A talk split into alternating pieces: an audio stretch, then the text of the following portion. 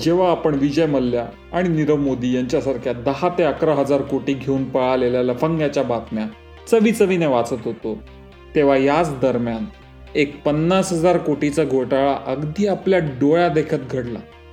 हा पन्नास हजार कोटीचा डल्ला मारणारी माणसं उच्च शिक्षित अर्थक्षेत्रामधली मान्यवर होती. एका शिस्तबद्ध कॉर्पोरेट साईडने घातलेला हा दरोडा कधीच वर्तमानपत्राच्या मथळ्यामध्ये झळकला नाही.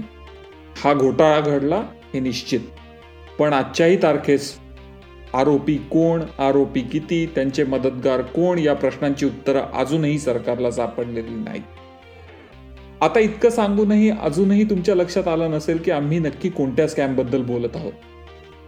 तर मंडळी हा स्कॅम म्हणजे नॅशनल स्टॉक एक्सचेंज म्हणजेच एन एसमध्ये घडलेला कोलोकेशन स्कॅम. आज या स्कॅमची सगळी माहिती आम्ही तुमच्यासमोर सहज समजेल अशा भाषेत सांगणार आहोत. तुम्ही ऐकत आहात जगभरातील वेगवेगळ्या स्कॅम्स म्हणजेच घोटाळ्यांची इत्तमभूत माहिती देणारा पॉडकास्ट घोटाळ्यात घोटाळा. हा पॉडकास्ट तुमच्यासाठी सादर करत आहे बोभाटा. बोभाटाच्या वेबसाईटला भेट द्यायला विसरू नका. हा घोटाळा कसा घडला हे समजून घेताना काही तांत्रिक शब्दाचा अर्थ समजून घेणे आवश्यक आहे. सगळ्यात आधी बघूयात कोलोकेशन म्हणजे काय? एन एस सीच्या दलालांचे संगणक एन एस सीच्या सर्व्हरशी जोडलेले असतात. बाजारात घडणारी प्रत्येक हालचाल म्हणजे समभागाचे भाव दर सेकंदाला दलालाच्या संगणकावर दिसत असतात. दलालाला सौदे करण्यासाठी स्वतःचे सॉफ्टवेअर निवडण्याची मुभा असते. मार्केट डेटा म्हणजे बाजारभाव मात्र एन एस सीच्या सर्व्हरमधूनच दलालांपर्यंत पोहोचत असतो. सर्वसाधारण ब्रोकरकडे आठ दहा किंवा जास्त सुद्धा संगणक एकाच वेळेस काम करत असतात. ब्रोकरचा कर्मचारी एका मिनिटामध्ये पाच ते दहा सौदे करू शकतो. या पद्धतीला T B T tick by tick असे म्हटले जाते. गेल्या काही वर्षात एन एस सीने आपल्या जागेतच दलालांचे संगणक जोडायची परवानगी दिली. थोडक्यात एन एस सीच्या बिल्डिंगमध्येच काही दलालांची कार्यालय सुरू झाली. एन एस सीला अशा पद्धतीने जागा देण्यात मोठे उत्पन्न मिळत होते. या उत्पन्नासाठी एन एस सीने कोलोकेशनची प्रथा सुरू केली. आंतरराष्ट्रीय बाजारात असे कोलोकेशन सर्वसाधारण बाब आहे. आपल्याकडे मात्र दोन हजार दहा साली कोलोकेशनची ही पद्धत सुरू झाली. आता आपण समजावून घेऊयात एच एफ टी म्हणजेच हाय फ्रिक्वेन्सी ट्रेडिंग किंवा अल्गो ट्रेडिंग म्हणजे काय? आधी आपण बघितल्याप्रमाणे संगणकावर काम करणारे कर्मचारी मिनिटाला पाच दहा सौदे करतात. हेच काम जर एखाद्या संगणकाने केले तर संगणक एका सेकंदाला हजारो सौदे करू शकतो. हे हजारो सौदे करण्यासाठी एक संगणक प्रणाली वापरल्या जाते. या प्रणालीला अल्गोरिदमिक ट्रेडिंग किंवा अल्गो ट्रेडिंग असे म्हणतात. शेअर बाजारात छोट्या दलालांना अशा प्रणालीची आवश्यकता नसते. परंतु प्रचंड मोठी उलाढाल करणारे एफ आय आय आणि हेज फंडांना या प्रणालीची आवश्यकता असते. साधारण पाच ते दहा पैशाच्या भाव फरकाने अल्गो ट्रेडिंगच्या माध्यमातून अफाट नफा काही मिनिटात कमवता येतो. आता ऐकूयात हा घोटाळा कसा घडला. एन एस सी मधील अनेक दलालांनी आणि इतर कंपन्यांनी अल्गो ट्रेडिंग सुरू केले. त्यानंतर मात्र एक विचित्र गोष्ट लक्षात आली. ती अशी की ब्रोकरच्या ऑफिसमध्ये पोचणारा मार्केट डेटा आणि कोलोकेशनमध्ये मिळणारा मार्केट डेटा यामध्ये दहा पंधरा सेकंदाची तफावत असते. याचाच अर्थ असा की कोलोकेशनवाल्यांना बाजारातल्या इतर दलालांच्या आधीच काही माहिती मिळत होती. खरं म्हणजे सर्व दलालांना एकाच वेळी सारखी माहिती मिळायला हवी. एन एस सीच्या मांडीवर बसलेल्या काही लाडक्या दलालांना मात्र बाजारभाव इतरांच्या पंधरा सेकंदाआधी कळत होता. हा पंधरा सेकंदाचा फरक एच एफ टी किंवा अल्गो ट्रेडिंग करणाऱ्या दलालांना काही सेकंदात हजारो सौदे करून कोट्यवधी रुपये मिळवून देत होता. एन एस सी सारख्या अद्ययावत यंत्रणा असलेल्या संस्थेकडे टेक्निकल ॲडवायझरी टीम असते. त्यांना हा घोळ वेळीच माहिती पडायला हवा होता. तसे न होता दोन हजार दहा ते दोन हजार चौदा सतत चार वर्ष या त्रुटीचा फायदा कोलिकेशनवाले दलाल घेत राहिले आणि करोडो रुपयांचा नफा कमवत राहील. दोन हजार पंधरा साली एका विसल ब्लोअरने ही माहिती सेबीपर्यंत नेऊन पोहोचवली. सेबीने कार्यवाही करण्यात जवळपास दोन वर्ष घेतली. यानंतर असे लक्षात आले की कोलोकेशनला मिळणारा फायदा एन एस सीच्या लक्षात आलेला होता. एन एस सीने मात्र या घोटाळ्याकडे कानाडोळा केला.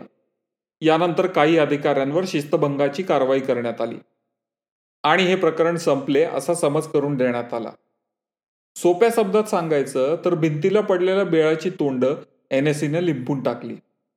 पण या बिळाच्या पाठीमागे किती मोठी भुहार आहेत याचा थांगपत्ता एन एस सीने सरकारला किंवा सेबीला लागू दिला नाही. अनेक उच्च शिक्षित अधिकाऱ्यांचा यामध्ये जो सहभाग होता तो दोन हजार सतरा साली दाबून टाकण्यात आला. दोन हजार एकोणीस साली या प्रकरणात एक जनहित याचिका दाखल करण्यात आली. त्यानंतर असे लक्षात आले की हा घोटाळा पन्नास हजार कोटीहून अधिक मोठा आहे. या घोटाळ्यात एन एस सीचे अधिकारी गुंतलेले आहेतच पण सोबत काही बाहेरच्या व्यक्तींचा देखील गुंतलेला असण्याचा संशय सीबीआयला आहे. त्यापैकी एक व्यक्ती म्हणजे प्राध्यापक डॉक्टर अजय शहा आणि त्यांची पत्नी सुझान थॉमस. हे दोघेही अर्थविषयातले प्रकांड पंडित. आल्गो ट्रेडिंगचे सॉफ्टवेअर बनवण्यासाठी जो डेटा लागतो तो डेटा गुप्त असतो. हा सर्व डेटा अव्याहतपणे या दोघांना एन एस सी कुठल्याही कराराशिवाय पुरवत होतं. दोन हजार बारा साली त्यांचा आणि एन एस सीचा करार निश्चित झाला. पण त्याआधी कोणताही करार नसताना एन एस सीचा सर्व गुप्त डेटा या दोघांना मिळत होता. हा झाला डेटाचा भाग. पण डेटा मिळाल्यावर पंधरा सेकंदाचा फरक आणि अल्गो ट्रेडिंग असे दुधारी शस्त्र बनवण्यासाठी तितक्याच चांगल्या संगणक प्रणालीची आवश्यकता होती. हे काम ओमनेसिस टेक्नॉलॉजी या कंपनीला देण्यात आले.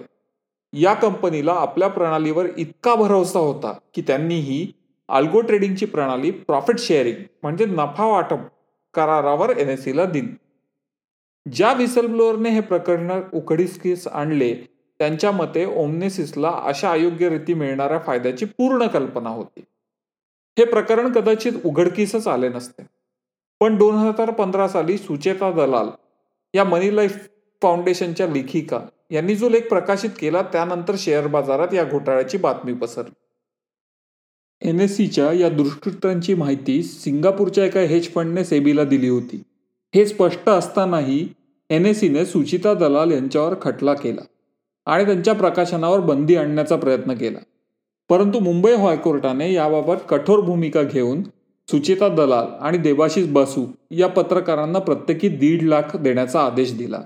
याखेरीज सत्तेचाळीस लाख रुपये मुंबईतील टाटा कॅन्सर हॉस्पिटल आणि मसिना हॉस्पिटल यांना दान देण्याचेही फरमान केले. सोबत सेबीला या घोटाळ्याचा तपास करण्याचे आदेश दिले. गुन्हा घडला म्हणजे गुन्हा करून कोणाला तरी फायदा झालेलाच असणार. एकूण बावीस ब्रोकर कोलोकेशनचा फायदा घेत होते. त्यापैकी आता फक्त तीन दलालांची नावे या घोटाळ्यात उघडकीस आली आहेत. OPG securities way to wealth आणि एका ब्रोकर कंपन्यावर घोटाळ्यांचे आरोप ठेवण्यात आले आहेत. सोबत एन एस सीचे चीफ एक्झिक्युटिव्ह रवी नारायण आणि चित्रा रामकृष्ण यांच्या गेल्या काही वर्षाच्या पगारातून वीस टक्के वसुलीचे आदेश देण्यात आले आहेत.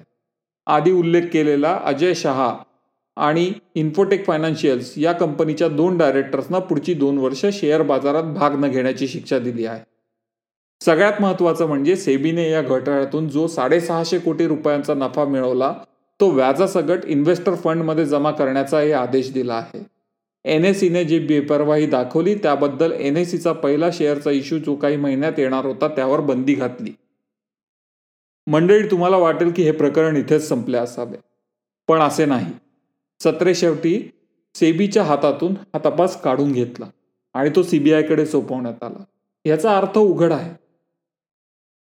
उघड आलेला घोटाळा हा संपूर्ण घोटाळ्याचा एक छोटासा भाग आहे. म्हणूनच आम्ही म्हणतो पिक्चर अभि बाकी आहे मेरे दोस्त. घोटाळ्यात घोटाळ्याचा हा भाग तुम्हाला कसा वाटला हे आम्हाला जरूर कळवा. आम्ही लवकरच येऊ पुढच्या भागासोबत.